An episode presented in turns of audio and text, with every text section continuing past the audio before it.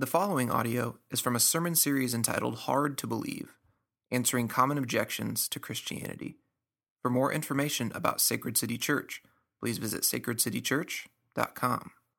I'm going to try and show you that at its core, Christianity is one of the most humble, inclusive, loving, peace promoting worldviews ever given. And I want to try to do that through uh, a couple passages of Scripture, a couple texts this morning. We're going to look at the, the preaching of Peter uh, in the book of Acts. We're going to look at two separate passages there. Uh, and then we're going to get to the end and kind of, I want to show you kind of a litmus test of how to, how to know if a belief system is true, how to know if, if a belief system should be followed or not. But before we get into all that, let me, let me slow us down this morning. Let me pray over us and then we'll dig into what uh, Scripture has to say, and we'll look at some cultural things today and see what that has to say. But let's pray. Father, we're thankful that you've, um, that you've woken us up and brought us here this morning.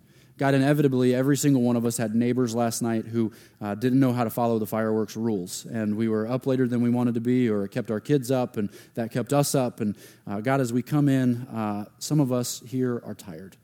Some of us maybe worked all night. Some of us had things going on in life that uh, just required some extra attention. And, and God, we are, we are weary. We are tired. We're in need of, of grace this morning. We're in need of uh, the Spirit to kind of revive us and renew us this morning so we can hear your word preached. God, for those of us that aren't in that boat, maybe we came in this morning and life is good, life is going well. God, would you help us to hear a message this morning of, of inclusivity, that you have called us in in order to call others in. So as we're doing well, it's not just for, for our benefit of doing well, it's for us to uh, draw attention to you and bring others to you. And, and God, may we do that humbly and thoughtfully. And this morning, God, as we walk through this, may my words be your words. Would you block out anything that's written on these pages that, that isn't of you? And would you help us to get a better grasp of uh, why there is only one way to God this morning? We pray these things in your Son's name. Amen. If you've got a Bible this morning, I'm going to ask that you would grab it and turn over to the book of Acts, chapter 4. That's in the New Testament. If you don't have a Bible, there's one under your chair. Uh, if you'd like to use it, uh, excuse me, look it up on your phone, you are more than free and able to do that. Uh, you can use the YouVersion app or whatever app you choose on there, um, and, and, we'll get there. But Acts chapter 4 is where we're going to start this morning. We're going to spend uh, a good bit of time here, so I would suggest grabbing that, bookmarking it, or uh, maybe even at least writing it down so you can go back to it. And a little bit of history of what's going on is um, the, the apostles are in Rome, and what's happened is they've healed uh, a beggar. So Jesus has been uh, uh, crucified, buried, died, rose again, and now has ascended back into heaven. And the disciples have gone out and they're living out what Christ told them to do to go and preach the gospel. And as they come into Rome, uh, they heal this man. And as others around see it, as the Roman officials see it, they're not really happy with what they've seen. And we're going to break down a little bit of what's going on here. Acts chapter 4, let's start in verse 1, and we'll probably read to about uh, verse 12 or so, somewhere around there, okay? It says, And as they were speaking to the people and the priests, excuse me, as they were speaking to the people, the priests and the captain of the temple and the Sadducees came upon them, greatly annoyed because they were teaching the people and proclaiming in Jesus the resurrection from the dead. And they arrested them and put them in custody until the next day, for it was already evening. But many of those who had heard the word believed, and the number of men came, about, came to about 5,000. On the next day, the rulers and the elders and the scribes gathered together in Jerusalem with Ananias the high priest, and Caiaphas, and John, and Alexander, and all who were in the high priestly family. And when they had set them in the midst, they inquired, By what power or by what name did you do this? Then Peter, filled with the Holy Spirit, said to them, Rulers of the people and elders, verse 9, if we are being examined today concerning the good deeds done to a crippled man, by what means this man has been healed, let it be known to you, or excuse me, to all of you and to all the people of Israel, that by the name of Jesus Christ of Nazareth, whom you crucified, whom God raised from the dead, by him this man is standing before you well. This Jesus is the stone that was rejected by you, the builders which had, had become, excuse me, the builders which has become the cornerstone. Verse 12. And there is salvation in no one else, for there is no other name under heaven given among men by which we must be saved. So, this statement right here in verse 12 is the statement that gets Peter and the apostles in trouble. Peter was actually really good up until this point. Until Peter says, There is salvation in no one else, for there is no other name under heaven given among men by which you must be saved. You see, it would have been fine with everybody if Peter had said, Jesus is our way, Jesus is our God, and you have yours. But that's not what Peter said. What got the apostles in trouble was their claim that Jesus was the only way. Peter says there, no other name under heaven. You see, the problem with Peter's statement to the people that he's speaking to is that Rome had a society that was built on pluralism, or what we would call secularism. You see, Rome had conquered the world, and all the peoples uh, they conquered had their own gods. So, the way that Rome saw it, everybody could have their own God, but each God was limited to that group of people. So the Ephesians could have their gods. The Egyptians could have their gods. The Jews had a God, and, and that could be their God. And they were allowed to do that. And all these people were allowed to have those, those gods. And some gods weren't just geographical, but they were restricted even to certain uh, dimensions of life, like fertility or traveling or uh, war or any number of other things. And Rome was totally cool with that. Rome was absolutely 100% fine with it. But Roman historians tell us that one thing that no one was allowed to do was to say that their God was superior to all the others, that their God was supreme. And that's exactly what Peter does as he comes on the scene here. Now, Rome's rule or their rule of thinking was there was two reasons why people couldn't do that. So, one reason is because uh, once people claimed that their God was the supreme God, it would follow that that people should be supreme. And then, two, once a group of people claimed that they had the supreme God, claiming themselves to be uh, uh, uh, supreme, then that would make them go to war with other nations in order to, to show their dominance, to show their supremacy. So, Rome's thinking is you can have what you want as long as you don't claim superiority. You can do what you'd like. So, what Rome did was they tried to ensure peace by letting everybody worship their own God, but allowing no one to claim that their God was supreme. In fact, if you've ever uh, maybe looked around Rome, they had this building called the Pantheon, and the Pantheon housed all the gods. So, inside of the, the Pantheon, well, let me tell you what the outside of the Pantheon looked like before. On the outside of the Pantheon, there's an emblem of Caesar who stood on top of it kind of looking over or controlling or maybe even kind of domineering what was going on. And uh, underneath of that, though, all the other gods got along harmoniously, kind of living in their own little room. They had their own little boxes, so to speak. And basically, the message of that building was to each his, own, to each his own, as long as you acknowledge that you're in Caesar's universe. And this is what pluralism does. Pluralism dangerously muddies the waters about God and the way of salvation. Pluralism says all of these things can work, right? All of these things can get you there, and that really muddies the water about who God is and the, the true way of salvation. And this is the world that Christianity was born into. For a long time, our world has been a very pluralistic place. It's not a new thing. It's not something that's just popped up in the last few years. For, for hundreds, if not thousands of years, people and societies have believed that there is good in every religion, and we should be open to multiple paths to God. And we, we see it right here. So, in the midst of all that, Rome's problem with the apostles had nothing to do with the fact that they wanted to worship Jesus. Because to them, Jesus was just another God. Jesus was just another way. The problem that Rome has is the apostles' insistence that Jesus was the only way. Remember, he said, No other name under heaven. In fact, it got to a point in Rome that in the first century, the Emperor uh, Severus decided that the Christians had been persecuted for far too long, and he wanted them to finally have a seat at the table. So he had a statue of Jesus made and actually put it in the Pantheon. But to his surprise, the Christians were actually outraged by it and demanded that Jesus be taken out of the pantheon, that he not be put in there. And they knew that he could never be just one among the gods. Right? They knew that Jesus had no place in the pantheon. They knew that he couldn't be just one among many, and they really they, they were outraged by it. Like imagine being this this emperor and being like, okay, cool, you guys you guys can have Jesus in here, and then and there you would think that they'd all be like, yeah, finally we're making headway, right? You see this happen with Christians today, right? Like, yes, finally a Christian athlete. finally a, a Christian governor, right? And we just, we get on board with it. But the Christians were like, no, no, no, no, no. We don't want to do that. We're not going to muddy the water anymore. He doesn't belong in there. And the point of saying all that is to show that pluralism is not a new thing. When the apostles claimed that Jesus was the only way, it was a direct challenge to the prevailing pluralistic worldview then, and it still is today. It still is today. Just, I didn't have this in the notes, but just recently, uh, uh, our, our president appointed someone um, that, that uh, uh, I'll just name names. Okay, so Bernie Sanders had a problem with one of the uh, people that, that President Trump appointed. And what happened was uh, this guy had been a professor at Wheaton College up in Chicago.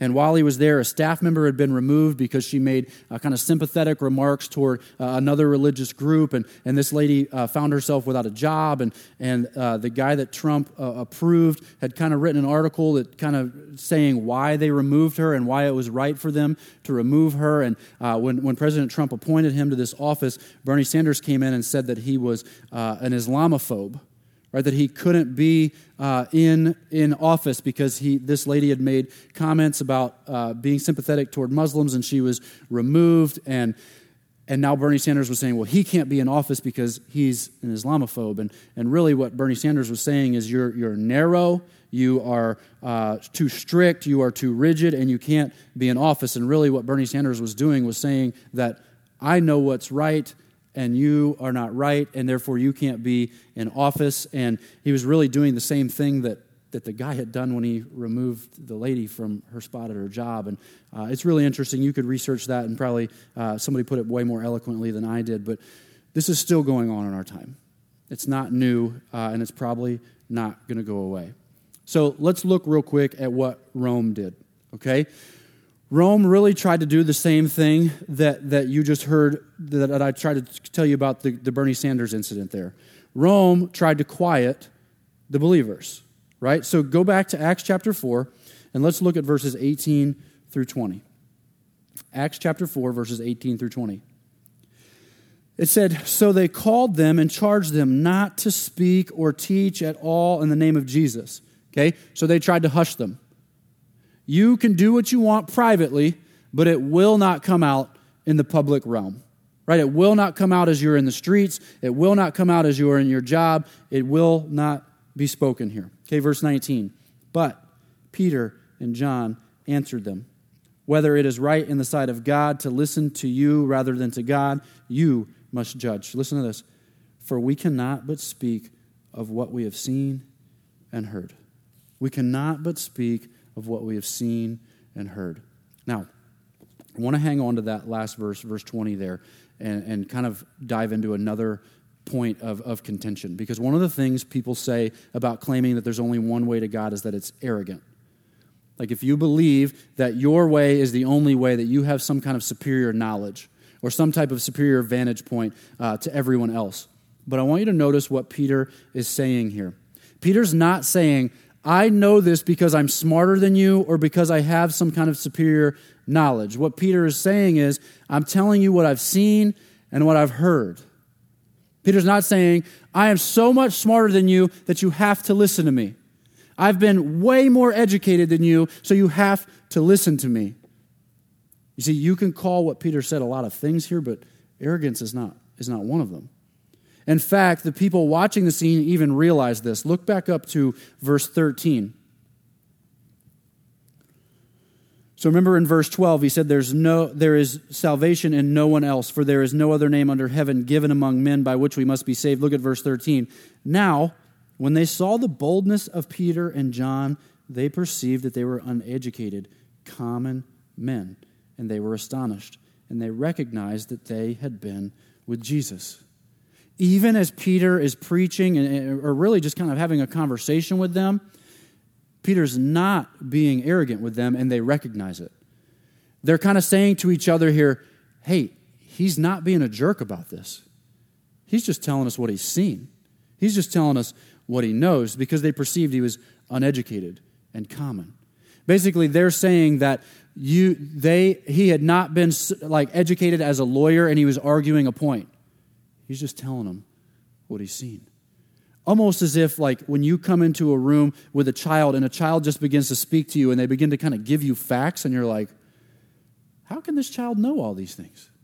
They haven't gone to college. They haven't been through this, this education courses that, that need to be gone through for people to say this. You just you'd look at them and say wow this is this kid really knows a lot.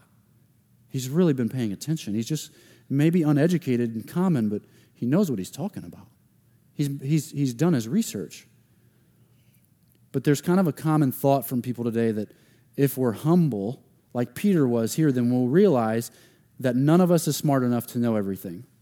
So the humble thing to do is to recognize that everybody has a perspective that's at least equal to ours. And it's only when we listen to everybody's perspective that we'll get the full picture. I've heard it described this way before. Maybe, maybe you have too. There were three blind men, and they were in a room, and they were asked to describe an elephant. And each one of those blind men walked up to the elephant and touched it, but they touched it at different parts. So the first blind man walked up and touched the trunk and said, The elephant is like a snake. And the second man walked up to the body of the elephant and he said, The elephant is like a wall. And then another walked up and touched the tusks of the elephant and said, The elephant is like a spear. You see, the moral of the story goes to say that, that uh, no one blind man has the whole picture so they should all be open to what the others added to the picture. Each of them was right in what they saw, but each of them was wrong to argue what they saw was the whole thing. Now, that sounds good, but if you take a religious stance on that, which is what's being taken place here, what this story is teaching is that no one religion has the full picture. So we should be open to other religions because only then we'll get close to the actual truth. But Lesslie Newbigin said that he heard this parable many times when he was a missionary to India until he finally realized this. In order to tell the story, you had to see the whole elephant. In order to know what these blind men were seeing was not the whole truth, you would have had to see the whole elephant. You see, the only way to claim that each blind man only saw part of the elephant was if you were not blind and you could see the whole thing. The only way you would know would be to have an outside perspective. And in that, you would be claiming to be able to do the very thing that you're telling everybody else they cannot do. To claim that all religions are right, you have to claim that you have a superior vantage point to each of the religions.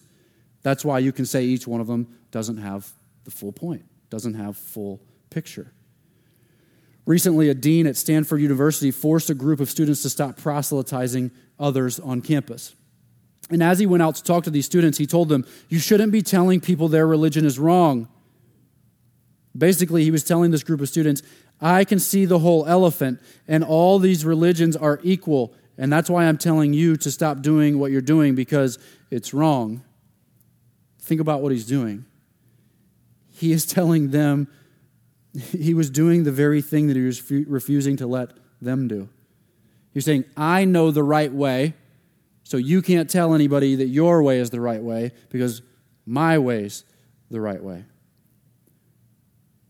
But contrast all that here to Acts chapter 4. Peter is not saying he has some superior vantage point. Peter is saying, Look, I don't know, I don't think these things, I don't know these things because I think I'm superior to you. I'm just a fisherman from Galilee. But picture kind of Peter talking to these men. He's saying, I don't, I don't know these things because I think I'm superior. I'm just a fisherman from Galilee. But a guy raised from the dead and told us what the deal was, and I believed him. I walked with him. I talked with him. I was next to him. I saw what he did, and I believe him. I believe him. See, that's not arrogance, that's taking Jesus at his word. And really, that's a decision that you have to make. Is Jesus who he claimed to be?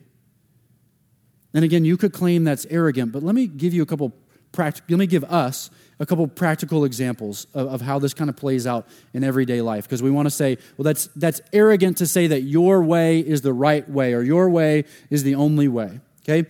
So, most of us in the room have probably flown before, right? You've got on an airplane, and, and the flight attendants do that great speech every time you get on the plane, right? Tray tables up, seat belts fastened, and then they walk through like, here's how you connect your seatbelt, right? Here's how you put on the life preserver. Here's how you put on the mask when it drops from overhead. And you get all those things. And then they go on to tell you that there's, a, there's an exit row here over this wing and here over this wing and maybe at the back and at the front. But imagine in the midst of that situation, you said, you know what? I'd prefer to go out right here. What? Like she just got done telling you, here's the exit row, here's where you get out, here's the path to get there, and you'd say, hey, you know what? I'd prefer to go out here. The flight attendant would probably say to you, fine, you can call your row an exit row, but you didn't build the plane. And if we crash and this plane catches on fire and you try to go out there, it's probably not going to work for you. Would you call her arrogant? Like, no, she is simply telling you the, the facts of how the plane was designed and the best way for you to get out of it. Really, she's telling you the only way to get out of it alive. You exit here because this is how the plane was designed. Along those same lines, it's not arrogant for the pilot of that plane to insist that he land with the wheels down. Really, he's just believing that the people who built the planes and the runways know how to best land it. He's not insisting upon going about it his own way. Like he didn't watch the movie Sully and be like, you know what, I think we can land this thing on the water. No, he's saying it was designed in such a way to be landed this way. And there's no way you and I would go into him and say, you should try another way. You should really try another way. Maybe the designers of this plane were wrong and you can land it belly down. No, it was designed to land that way.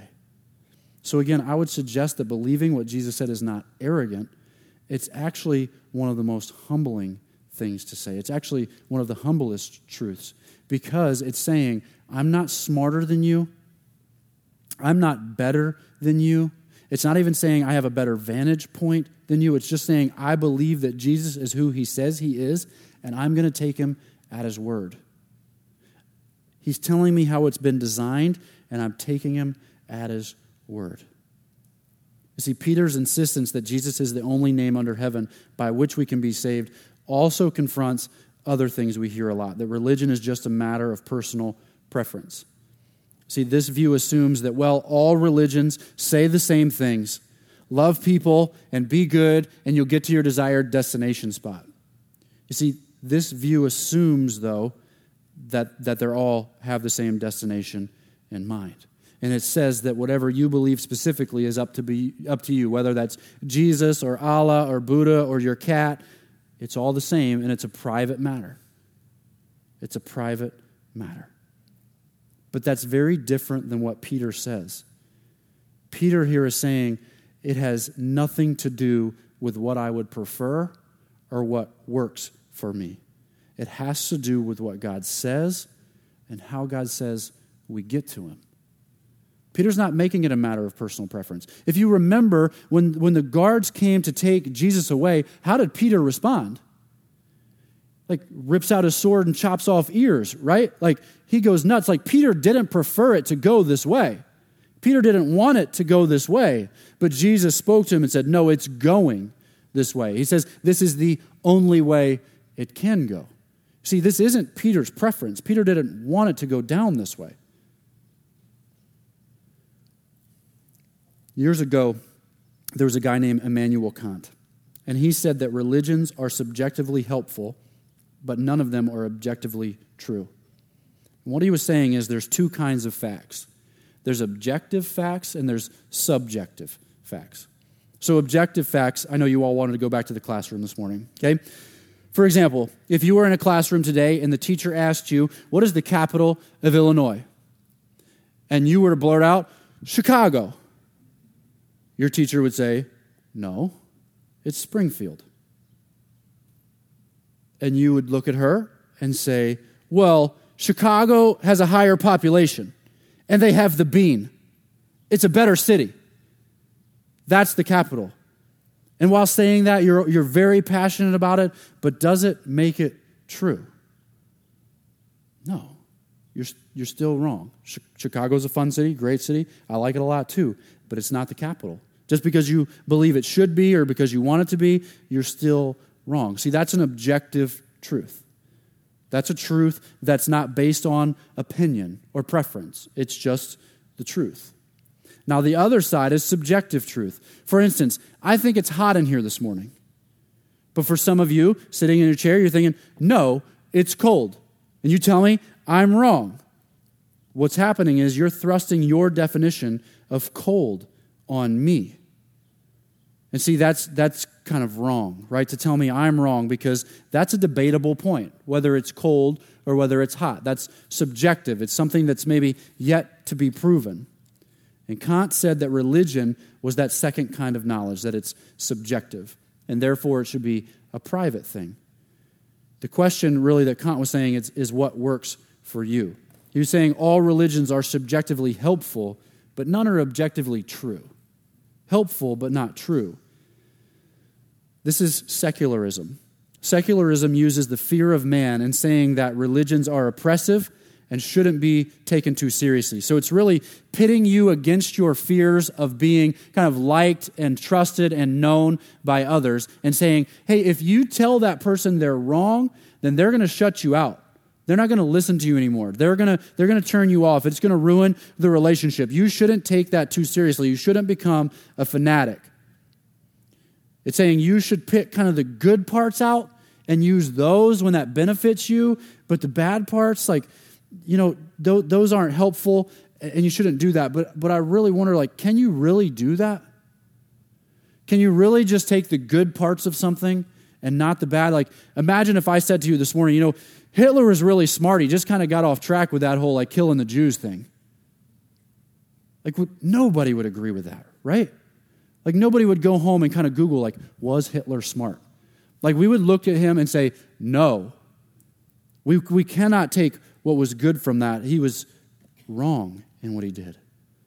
And really, as we look at other faiths, there are things like that as well. And it's not necessarily my job this morning to look at all the other faiths and, and show you all their weaknesses and show you where they break down and show you all those things. And, and we could do that, but I don't necessarily know that that's fair. This is not like a build up a straw man argument and show you kind of all their weak things and then, and then like kind of surprise you with Jesus at the end of it. That, that's not the goal. That's not what we're trying to do. But we would be amiss if we didn't kind of evaluate what Kant was saying that, that religions are subjectively helpful but not objectively true. There are things about some of these other religions that are not subjectively good, that are not helpful at all. And once you take a closer look at some of these other religions, it would seem impossible to even make that claim. For instance, the Hindu uh, practice, they have temple prostitutes for male devotees to sleep with. And what they've uh, called these, these prostitutes, these women and girls, is they've called them prostitutes of God. So the way they serve God, the way that they get to God or love God or devote themselves to God is through being a temple prostitute. Like, as I hear that, having a daughter, nothing about that sounds even subjectively helpful for people to say that there are good things found within that religion seems really, really hard. Those of you that have sisters and moms, that seems really hard to say that your mom or your sister or your daughter could be in that place, but you know, there's some good things we could take away from it. Maybe that's just me others. In Malaysia, the Islamic practice is to perform what they call female circumcision on young ladies, in which the female genitalia is mutilated to prevent females from actually enjoying the act of sex. And recently, there was news stories that came out of Michigan just a few years back that documented the same practice taking place here in the States with young girls being tricked to go on kind of retreats and then they would be met with doctors and nurses that would perform this act on them. And as I hear that, that doesn't sound sub- subjectively helpful. It doesn't sound true or good. And it seems hard to say, yeah, but there's some good things in the midst of that.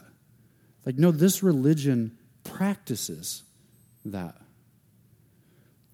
A news documentary just recently was talking about kind of Islamic practices, and uh, one of one of the Islamic practices is actually I don't know how to term it any better than really it's kind of male, it's a male dominated religion. So females are not really looked highly upon in, in, this, in Islamic practice. And, and when asked, the statistics were something crazy like 60, 70% of men had, had claimed that they had beaten their wife at one time or another because she hadn't been submitting to him or listening to him. And that's common practice. That's actually a taught practice within the, within the religion. It's not that somebody came along and added something crazy to their teaching, it's in the teaching. It's there that, that men should do that in order to keep their wives in order. And as I look at that, I think, can I look at that religion and say, yeah, but other than that, there's a lot of good things? You see, that, that's really hard. And, and that's kind of where that argument breaks down that, that all religions are good and kind of lead to the same place because there's a lot of gaps and there's a lot of holes. And again, I don't want to build up a straw man argument before you and, and kind of build these religions up and, and shoot holes in them and say, you should never believe a thing like that. You should also do your homework about our religion, about, about Christianity, about what it has to say, and do your homework on that because there are a lot of people that will say things about Christianity, and, and maybe they're, they're basing that off Scripture. And I think we could probably do a good job of showing where people have taken God's word in error and used that against people. But, but these teachings that I was telling you about are specifically in those religions' like book of teaching. It's not that somebody got errant and made it up, it's in their book of teaching. You know, to be honest, I think, and I want to say this carefully, I think that part of the reason people don't like to entertain the idea that there might be one right way is because if there is one right way, then they themselves have to submit to it.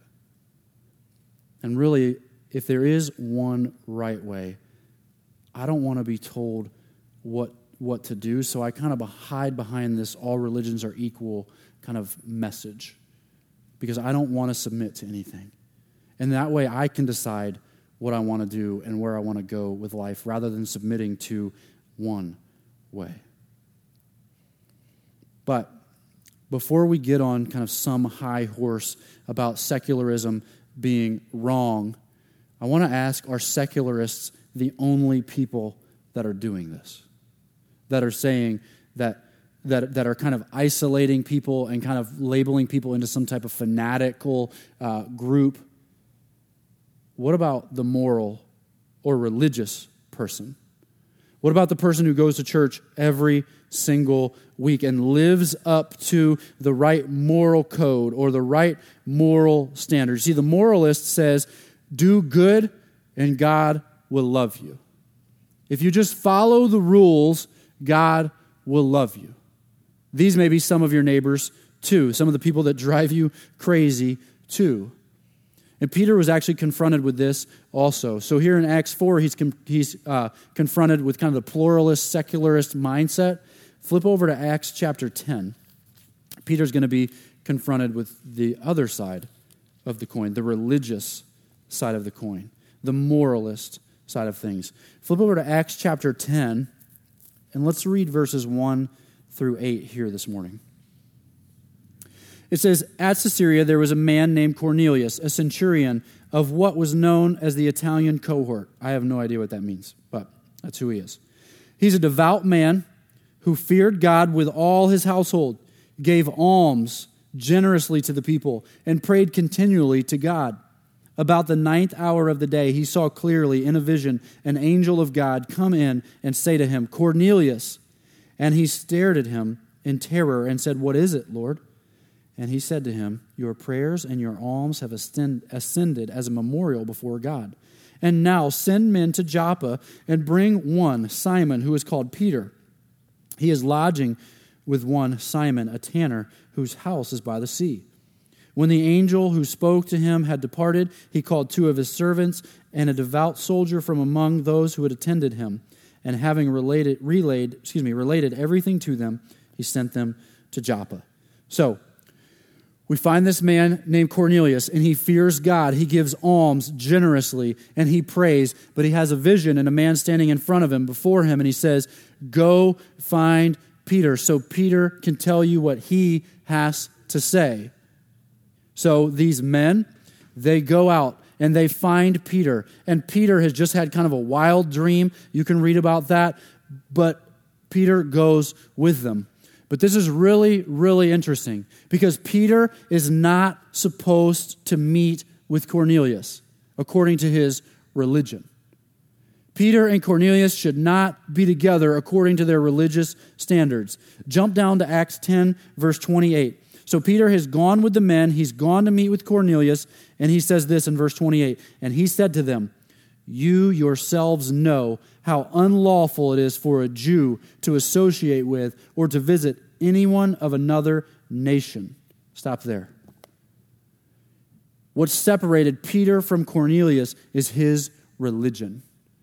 His moral standard has separated him from having a conversation with Cornelius. These two men are not supposed to be associating with each other. Peter's a Jew, Cornelius is a Gentile.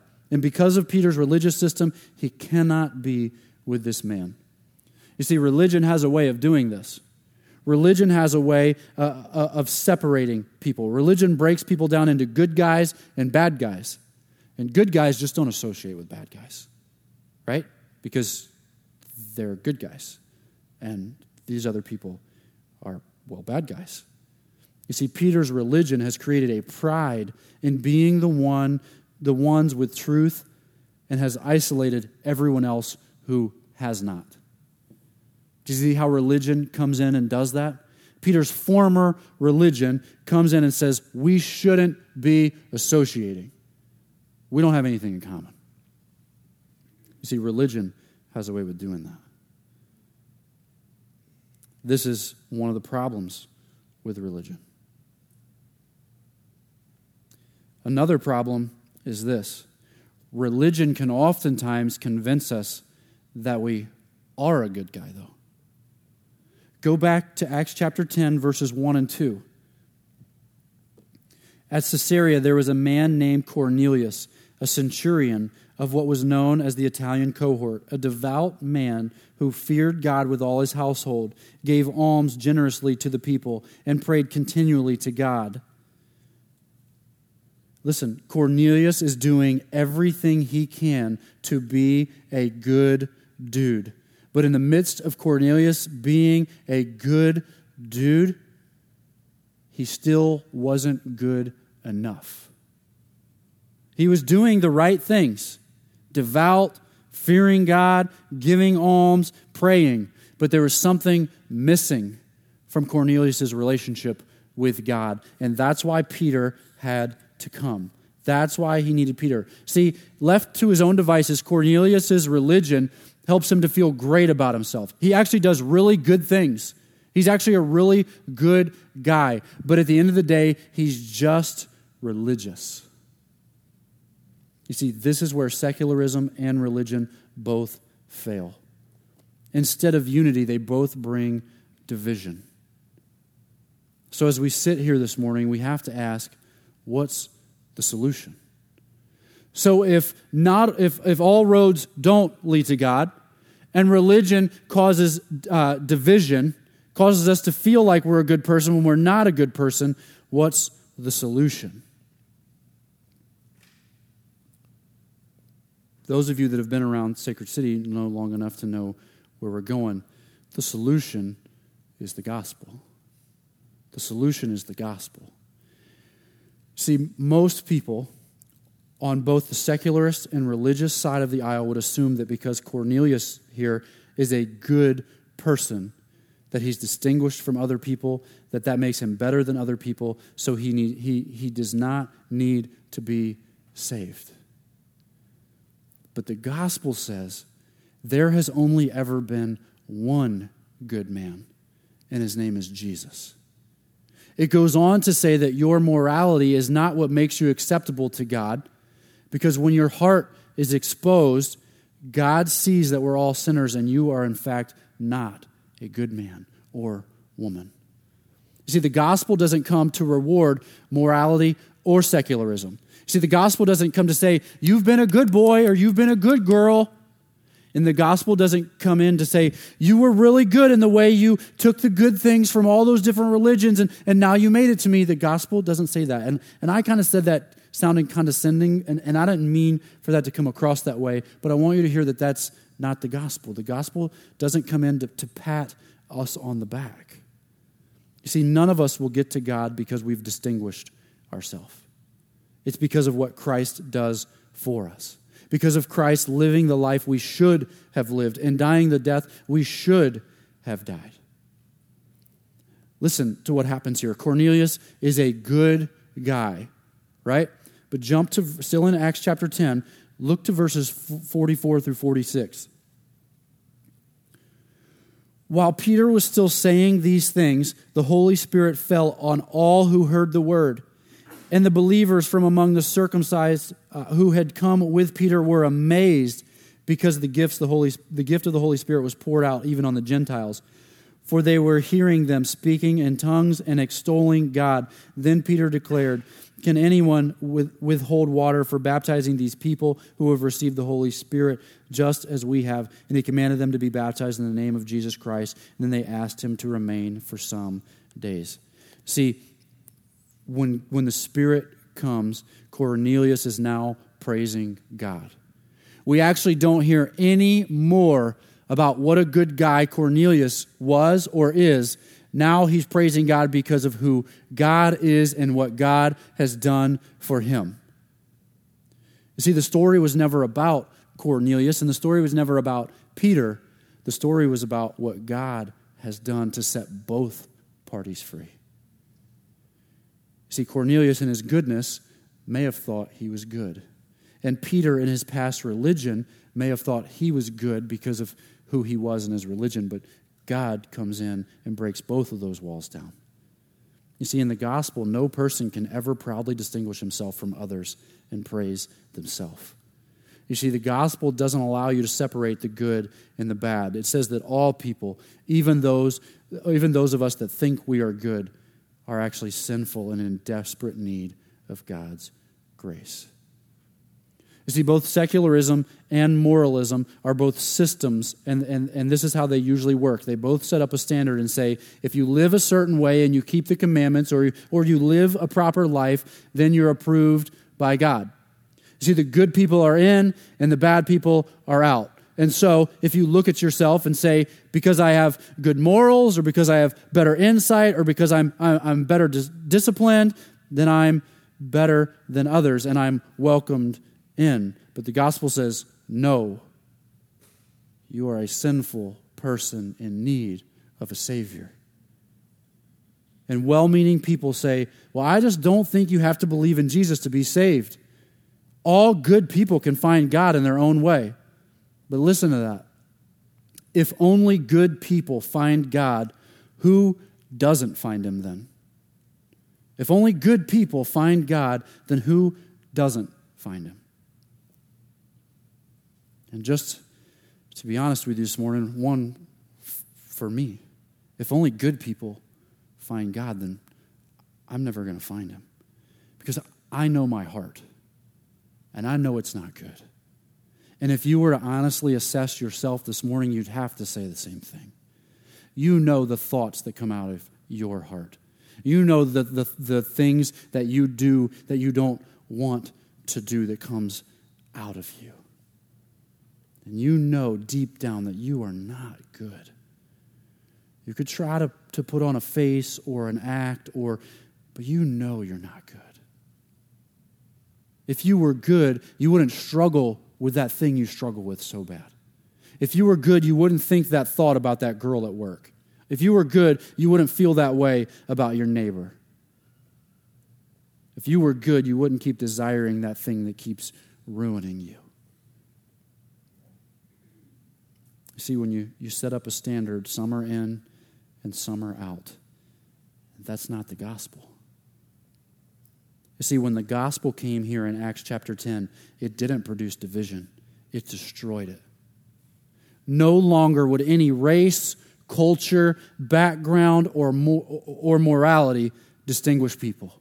As we see it here, all were welcomed in. I love verse, verse 45. All the believers from among the circumcised who had come with Peter. So people came with Peter. Like some of his boys were like, Yeah, man, we'll go down there with you. And as they see it, they're amazed. None of them jumps in and says, Whoa, whoa, whoa, whoa, Peter, Peter, stop. This can't happen. These people, they're not like us. They're not, they're not good like us. They don't follow the rules like us. But no, no, no. They stop and it says, they were amazed because of the gift of the Holy Spirit was poured out even on the Gentiles. They saw God's inclusivity. They saw that now no one was, was kept outside looking in anymore. You see, when this was written, the Greeks and the Romans wouldn't mix the rich and the poor, but the Christians did. The Romans and the Jews wouldn't mix races, but the Christians did. You see, the gospel produced the most inclusive community the world had ever known. And it was all because they had been so loved by God. There was nothing else. There was, it, had nothing to do with how Cornelius acted here and all the things that he did. It was all about what God had done for him. Peter simply came to preach Jesus. And when he heard Jesus, he worshiped in a way that he had not before. You see, the ultimate reality for Christians is a man on the cross loving people who don't love him or who didn't love him, giving himself for people who didn't agree with him. And in doing that, God created the most Listen to this God created the most inclusive, exclusive family ever. God created the most inclusive, exclusive family ever. In church, that's why this place should look different. That's why this place should be filled with diversity.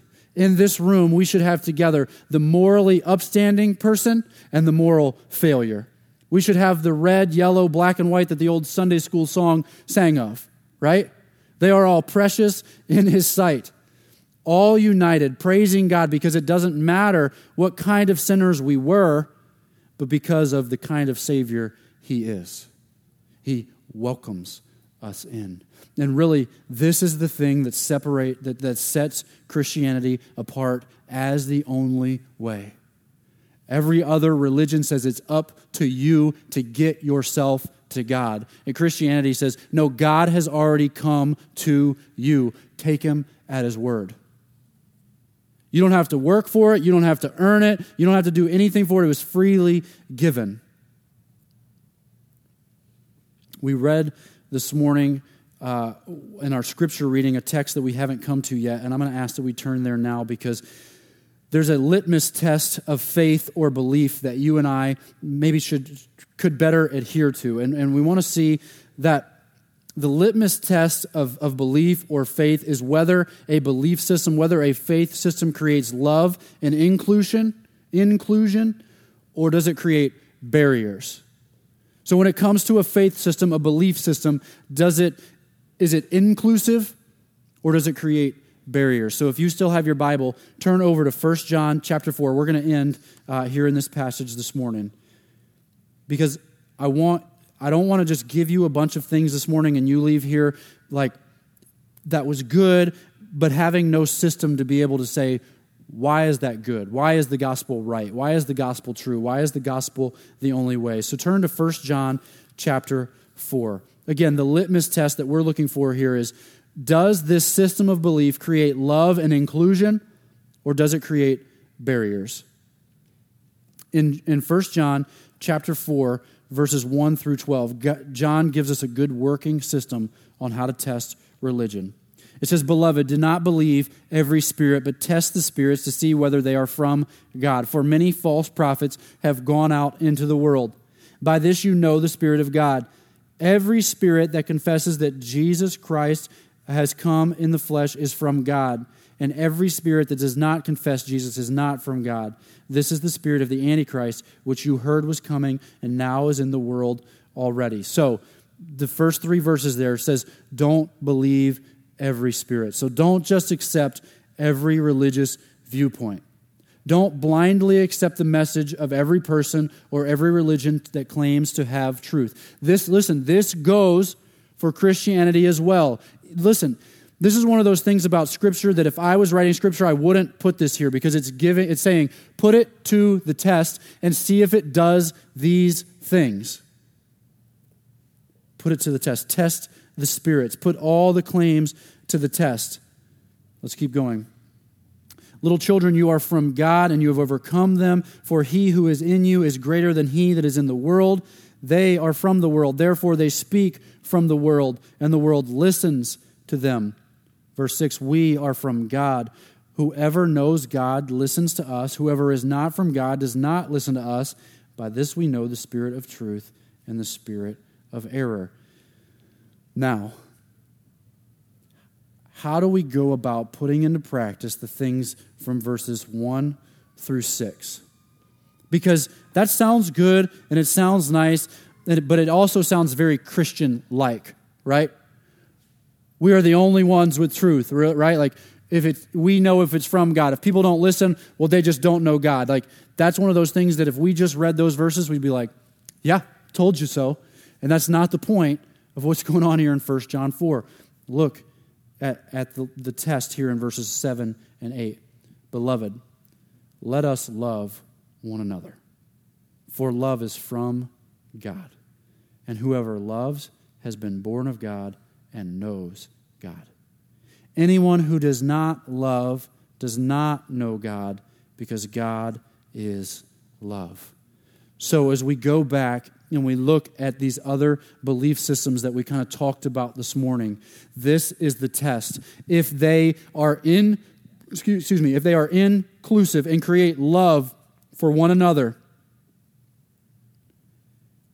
we have better proof that it is from God. But if it builds up barriers between people, if it causes you to look down on other people, then it's not from God. You could even say this morning, as you look at your Christianity, if it's excluding people from it, that may not be true Christianity. Because true Christianity comes from God. It says, Anyone who does not love does not know God because God is love. So, these, this religious system that you may be following, if it is not causing you to love, it's not from God. That's why I said what I said about the Hindu thing with the, with the temple prostitutes and the Malaysian Islamic practice of, of genital mutilation. That's not creating love. That's separating and causing division and saying some people are worthy of love and other people need to be mutilated and treated as less. That's not loving. That's not loving. If your belief system ever causes you to feel superior, or if your belief system causes you to feel accepted because you're smarter or more moral, then it isn't the gospel. Let's read the rest, verses 9 through 12, because this is the gospel. In this, the love of God was made manifest among us, that God sent his only Son into the world so that we might live through him. In this love, not that we have loved God, but that he loved us and sent his Son to be the propitiation for our sins. Beloved, if God so loved us, we ought to love one another. No one has ever seen God. If we love one another, God abides in us, and his love is perfected in us. Listen, that's the gospel. None of that was about your work or your effort or your good deeds or your, uh, your way of making all things work toward good. It was all about God's work for you. God loved us and made a way to include us through the death of Jesus. And by accepting that truth, it doesn't make us superior, it makes us lovers of people. Because we recognize that we were once those that were without God. And now we go with the exclusive message of inclusion. Do you hear that? It is an exclusive message of inclusion. No one else has this message of, uh, message of inclusion based on God's work rather than their own work. And that's good news. And then the last thought for today, I just want to leave us with a question since we're in a, a series that generates questions. Maybe you're here today and you're still tempted to write off Jesus as one of many ways. Let me ask you this final question, and I really I want all of us to kind of think about it. If there truly are a lot of different ways, then why the cross? Why the cross? Why would Jesus have undergone a torturous, shameful death if there were multiple ways to God? Why the cross? You see, no other religious system has a Savior who died for them, who freely gave himself for them. The death and the resurrection shows us that Jesus has the authority to tell us what's going on out there. The cross shows us that we can trust him. And this morning, I invite you to trust Jesus. Let me pray for us. Father, this morning, as we've walked through this, I pray that this has made sense. I pray that as we as we see the truth of the gospel played out through just the, the, kind of the preaching ministry of Peter here, that we see that in the midst of a secular, pluralistic society, that Peter still made the claim of truth because he had been with you. He had seen you. He saw that, your, that Jesus' death on the cross was inclusive. God, and then when Peter's confronted with his past religion and the religion of the people of his time, he recognized that Jesus died for more than just good people, that Jesus died for all people. God, this morning I pray that as we hear that truth, that it would begin to break down maybe walls and barriers that we've built up in our life, that, that maybe some of the questions that we've been asking, we can now put in a better perspective. We can look at through a different lens.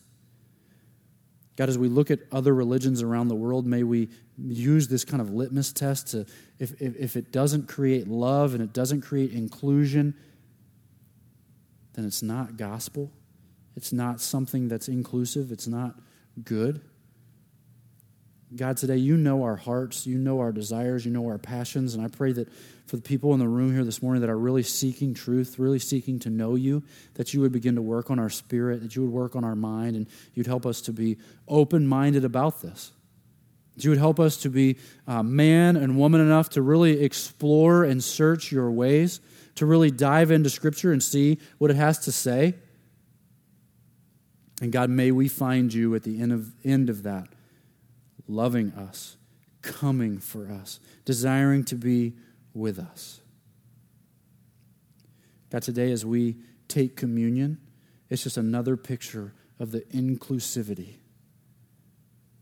of you and your word and your son. God, as we take the broken body of Christ today, we recognize that that body had to be broken for us. And God, as we take the cup this morning, may we recognize that your blood had to be shed to cover our badness, to wash away our sin. In taking the bread and the cup this morning, God, we're recognizing that was, this was not, it is not our effort that makes us right with you, but it's Jesus' effort on our behalf that brings us in. So, God, today as we take and eat, May we be reminded and may we enjoy the inclusivity of your word and your gospel. And we pray these things in your son's name. Amen.